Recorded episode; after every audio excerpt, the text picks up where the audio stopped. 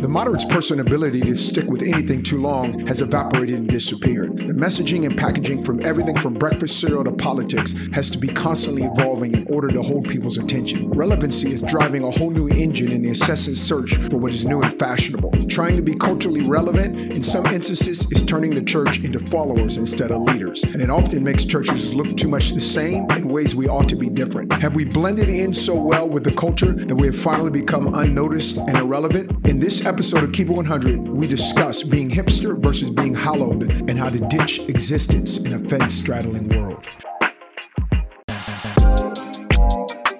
Welcome to Keep It 100 Podcast with Sean and Krista Smith. Join us in this space where we take on real issues with real insight via real inspiration. This podcast is for those not looking for temporary relief to change circumstance, but revelation to forever change lives. Keep it 100.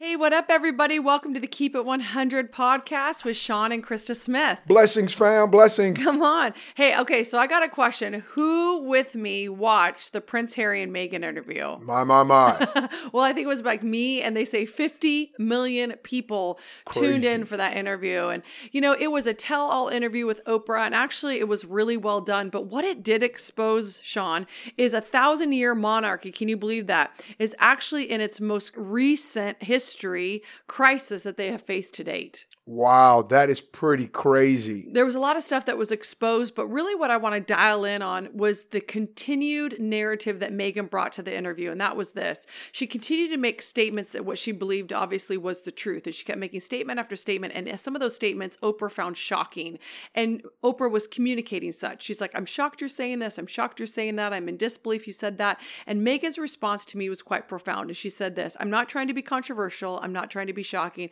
I'm simply communicating the truth. And really at the end of the day, that's what we're after today. So we wanted to bring that conversation to our podcast this week and really talk about what is the truth, because we live in a world that wants you to be relevant and ditch the truth, but really we're called to bring the truth and make the truth culturally relevant. I really believe that interview was really somewhat indicative of our current state and what God is doing. Right. Obviously, because of Meghan and Harry's claims about their child and they had leveled racism, we see that there's an exposure of some things that have been in the underbelly of the royal family. And I feel like we're in this season, if I could use it as a metaphor, where God is exposing things. Right. And what we're seeing is a new value for truth. And the fact that truth must come forth and we must tell the truth. And I feel like that is just so important.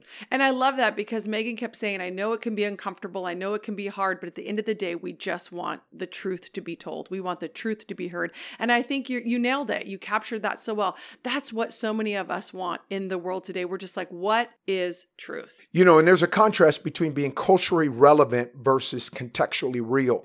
I don't know that Jesus, as I read the Gospels, was what we would call today culturally relevant, but he was contextually real, which I think is more important, meaning that whether he was with a prostitute, tax gatherer, or sinner, he was real. When he was speaking to Pharisees or magistrates, he was real. When he was talking to his disciples or to his heavenly Father in the garden, sweating drops of blood, he was always contextually real. And that is such an important place. You know, that reminds me of one of my earliest messages when I think about Meghan Markle, Prince Harry. One of my earliest messages was on Moses out of Hebrews 11, 24 through 27. I believe it really speaks to us. And that passage just talks about, by faith, Moses refused to be called the son of Pharaoh's daughter, choosing rather to suffer the affliction with God's peeps rather than going along with all the royalty in a place where he was hiding.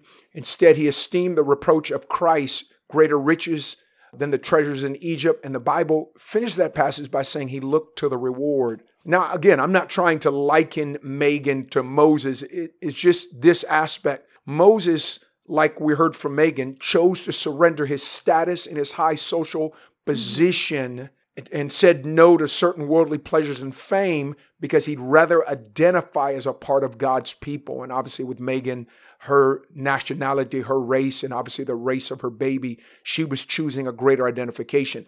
But the reason why Moses chose truth over trends is that Moses accepted a reality that physical eyes cannot see.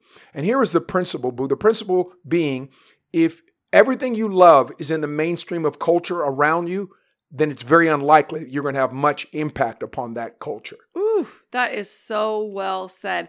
And what a perfect segue to our Hundo P segment, where we're going to break it down and ask some key questions and really hear some answers on what we feel about this topic. Hundo P!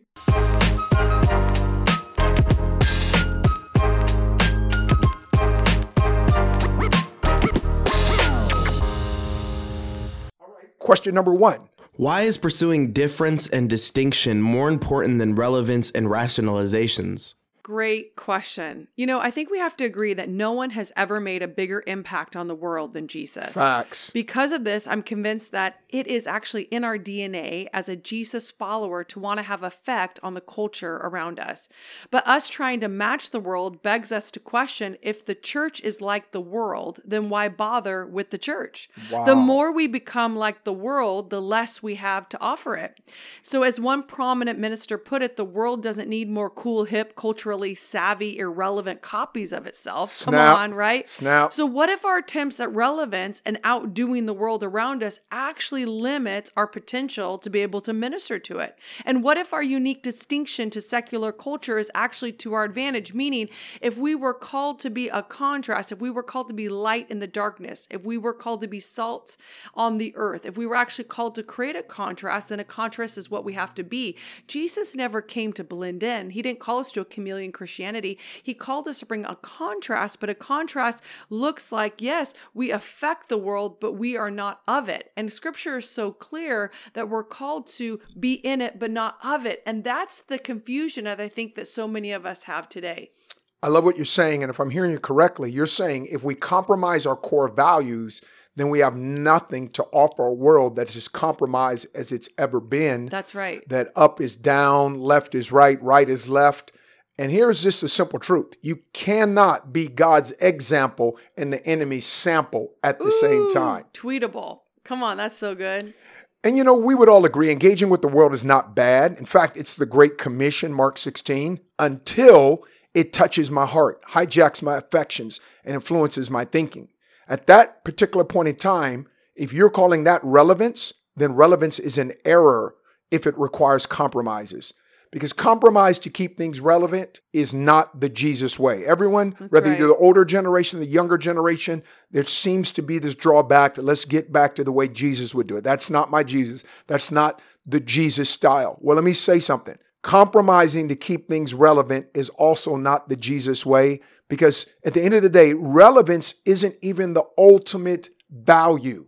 Clarity and the presence of God is. We need clarity. The Bible says that if someone blows a bugle, but they make an indistinct sound, who will hear it? Who will respond? The bugle was to call the army to attention. And so what we need right now is clarity, and we definitely need the presence of God. So good. So the second question on the table is, what are the heavenly alternatives to being uber relevant and hyper hipster? I'm going to go ahead and begin to answer that.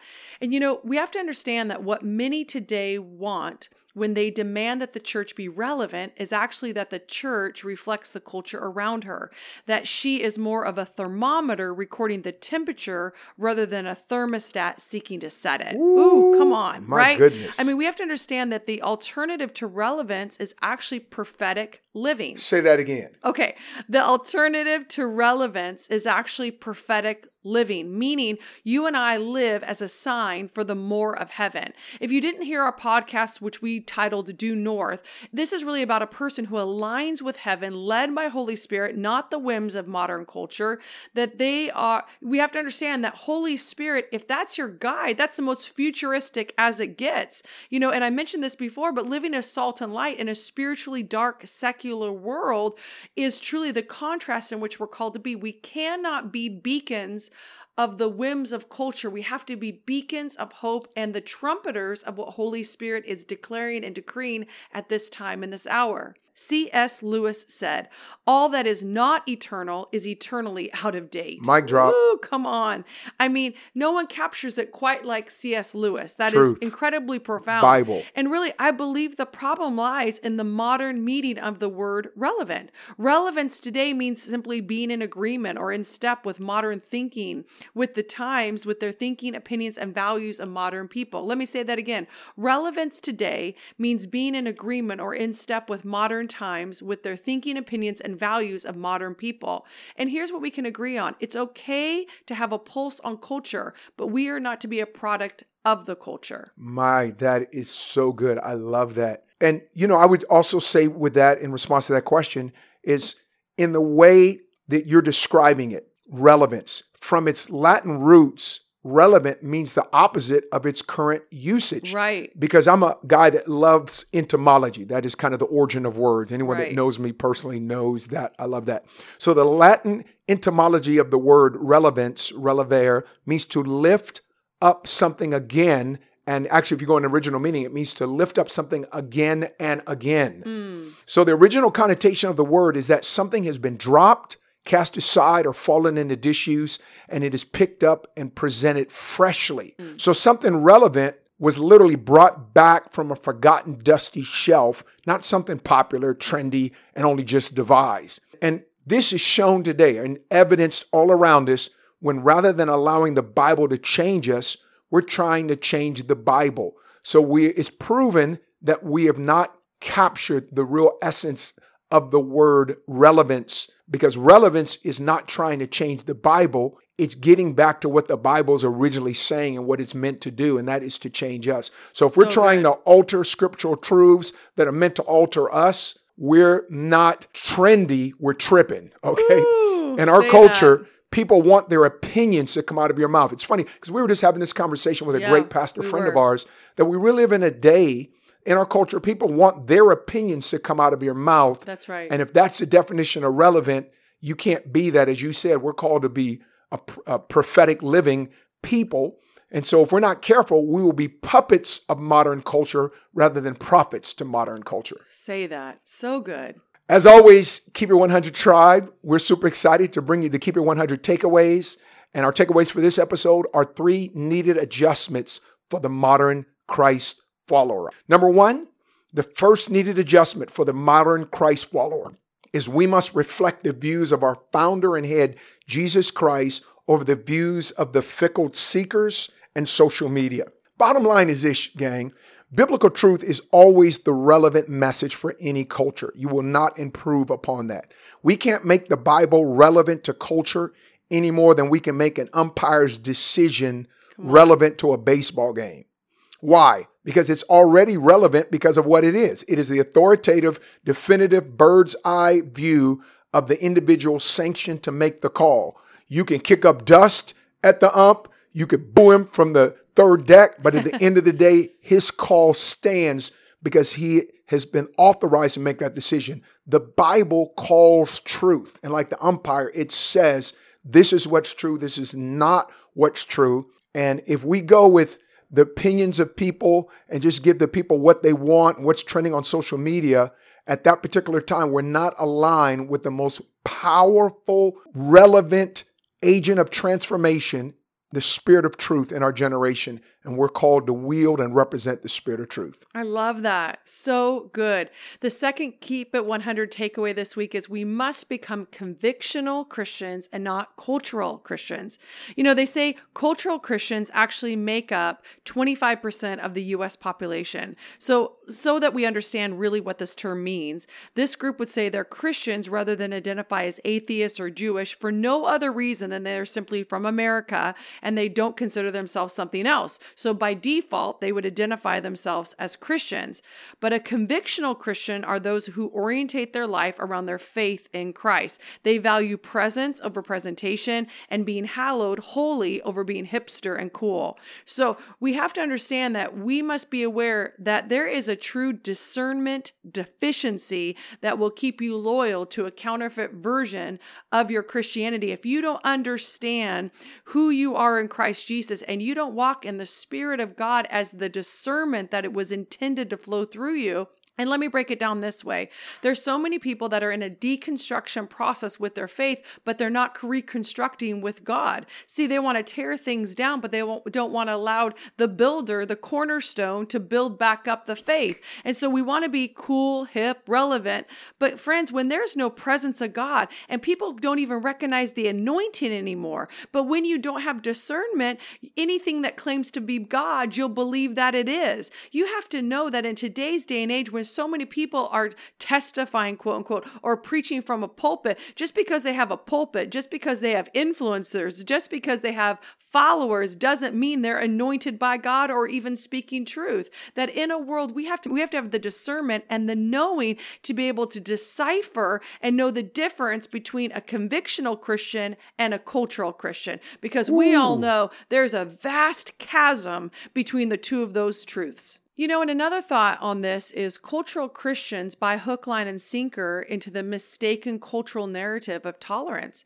And, you know, I think maybe you were talking about this, and we were just at BSSM this last week, and you were talking to first years, and you brought on this whole truth about what is truth, and truth in a day and age where there's so much construed versions of actually what is truth. But in order to know truth, you have to know truth, who's Jesus. Jesus is the way, the truth, and the life. And so when you understand who truth is and what truth is, and that the gospel doesn't waver. It doesn't matter if it was written 2,000 years ago. Truth is truth.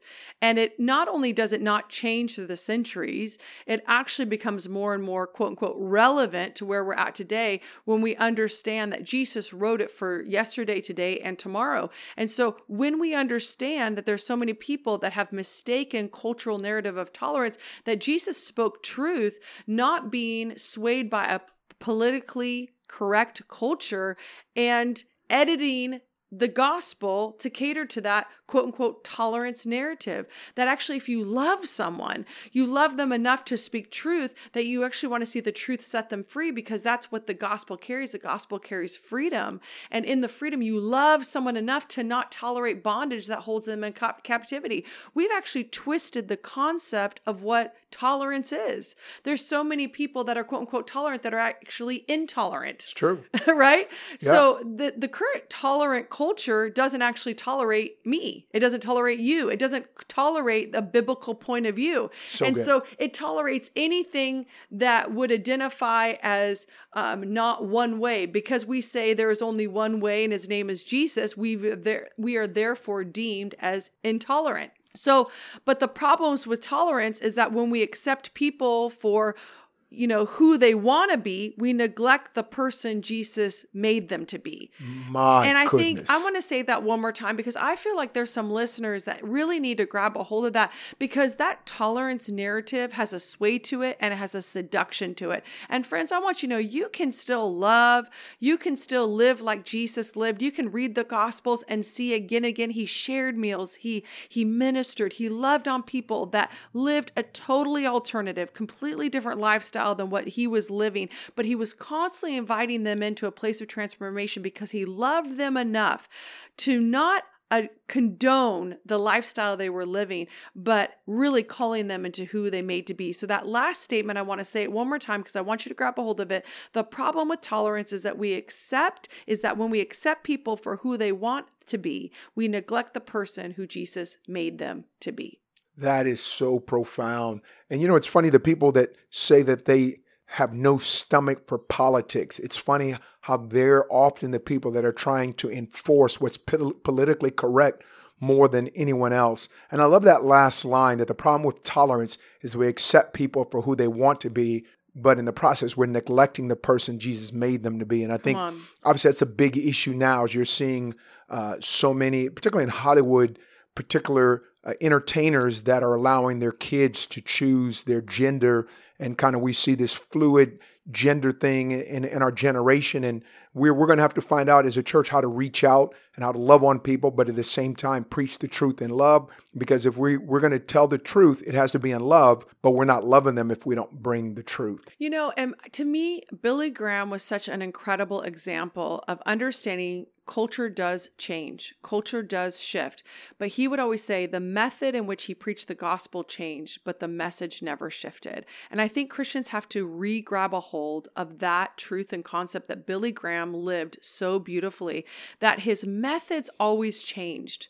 And there's no sacredness in the method, but there's a sacredness in the message. We cannot edit or dilute the gospel. As a follower of Jesus, we have a spiritual responsibility that the most relevant thing we can be is being true to the gospel. That is so awesome. And finally, Keep It 100 Tribe, number 3, our third needed adjustment for the modern Christ follower is we must be both Berean and tribe of Issachar. Come on. If you've read the book of Acts, you recognize there's a certain group. They're not mentioned a lot in the book of Acts. In fact, there's pretty much one passage, but it is amazing what they have a notoriety as being. And the Bereans, it says, when Paul came and spoke to him, it says the Bereans searched the scriptures to see if what he said is true. So my third point must be both Berean and tribe of Issachar. We must live as Bereans. Bereans understood the text. The text was the truth. So for Bereans, the Bible was their filter, not what's politically correct, not what someone else is saying, not what the popular person is spouting off and what the majority is adhering to. In fact, they tested what was said by others, no matter how many people were saying it, through God's word. And so I feel like the needed adjustment today is that we have to make the Bible our default mode. We've got to come back to the place. It's like, you know, when you get electronics or you have a computer, it has factory presets. And if you're going to alter them, you have to go into the software, go into the device, and you change the factory preset. When you're born again, your factory preset is truth. It is Bible. It's Holy Spirit. So if that's your factory preset, what we're saying is you can't let your culture and what's popular alter your factory presets because you were made by God for him. And so the Bereans, they were going to let the Bible have the final say. So they weren't going to filter the Bible through what's politically correct, because if what you say has to be filtered through what's politically correct, you'll be a pundit. You'll never be a prophet. Second of all, the second aspect of that, we must be both Berean and tribe of Issachar. We got to live also contrasting, or not contrasting, but along with, we have to live like the sons of Issachar. The Bible says they understood the times. So the Bereans understood the text. Sons of Issachar understood the times. And the tribes of Issachar, they discerned and understood the times, boo, so that they knew what to do. They were current, but they weren't carnal. Let me say that again. Tribe of Issachar, they were current, but they weren't carnal. So good. They studied everything. They studied the sciences. They studied the mores. They studied the behavioral patterns, even of enemies. They were useful to David in battle. And so in different seasons, different times, they emphasized different things that allowed them to really speak to a lot of things, but keep the nation of Israel plumb line. And so if you're passionate about people in your world, you're going to be motivated to understand where they are at so you know what to do and how to connect. But at the end of the day, you need to be both Berean and Issachar. Understand the text, understand the times. So good. You know, as we close out this week's podcast, we really want to just close with these thoughts. You know, it's in our DNA as a follower of Jesus that we are created to make an impact on the culture around us. And no one would argue that the biggest impact an individual's ever made on the world is Jesus himself. And we learn that being relevant is redeeming that original purpose. And what we have to understand that Jesus came to bring transformation wherever he go. He never left a person or a place the same in which he arrived. It always was changed. So let us end with this truth. And I love this. In John 18:37-38, Pilate said to Jesus, "You're a king." Jesus said, "I came into the world to testify the truth. Everyone on the side of truth listens to me." To which Pilate retorted, "What is truth?" Thanks so much for tuning into the Keep It 100 podcast. Make sure to rate, review, and refer us to your friends. And be sure to click that subscribe button so that you're alerted as soon as new episodes drop. Help us get the word out. Share this link on your social media platforms and check us out at seanandchristasmith.com. You can also find us on Facebook at Sean and Krista Smith Ministries. We would love to hear from you on how this podcast has impacted you. So be sure to show us some love. Keep It 100 Tribe, you'll not want to miss our next episode, as we're going to have a now conversation on slams, slurs, and smears, and how it's time to swipe up. We hope you enjoyed today's episode of the Keep It 100 podcast with Sean and Krista Smith. Keep up with us on Facebook and Instagram and seanandchristasmith.com, where you can discover more resources. If this podcast has impacted you, please subscribe and review wherever you listen to your podcast.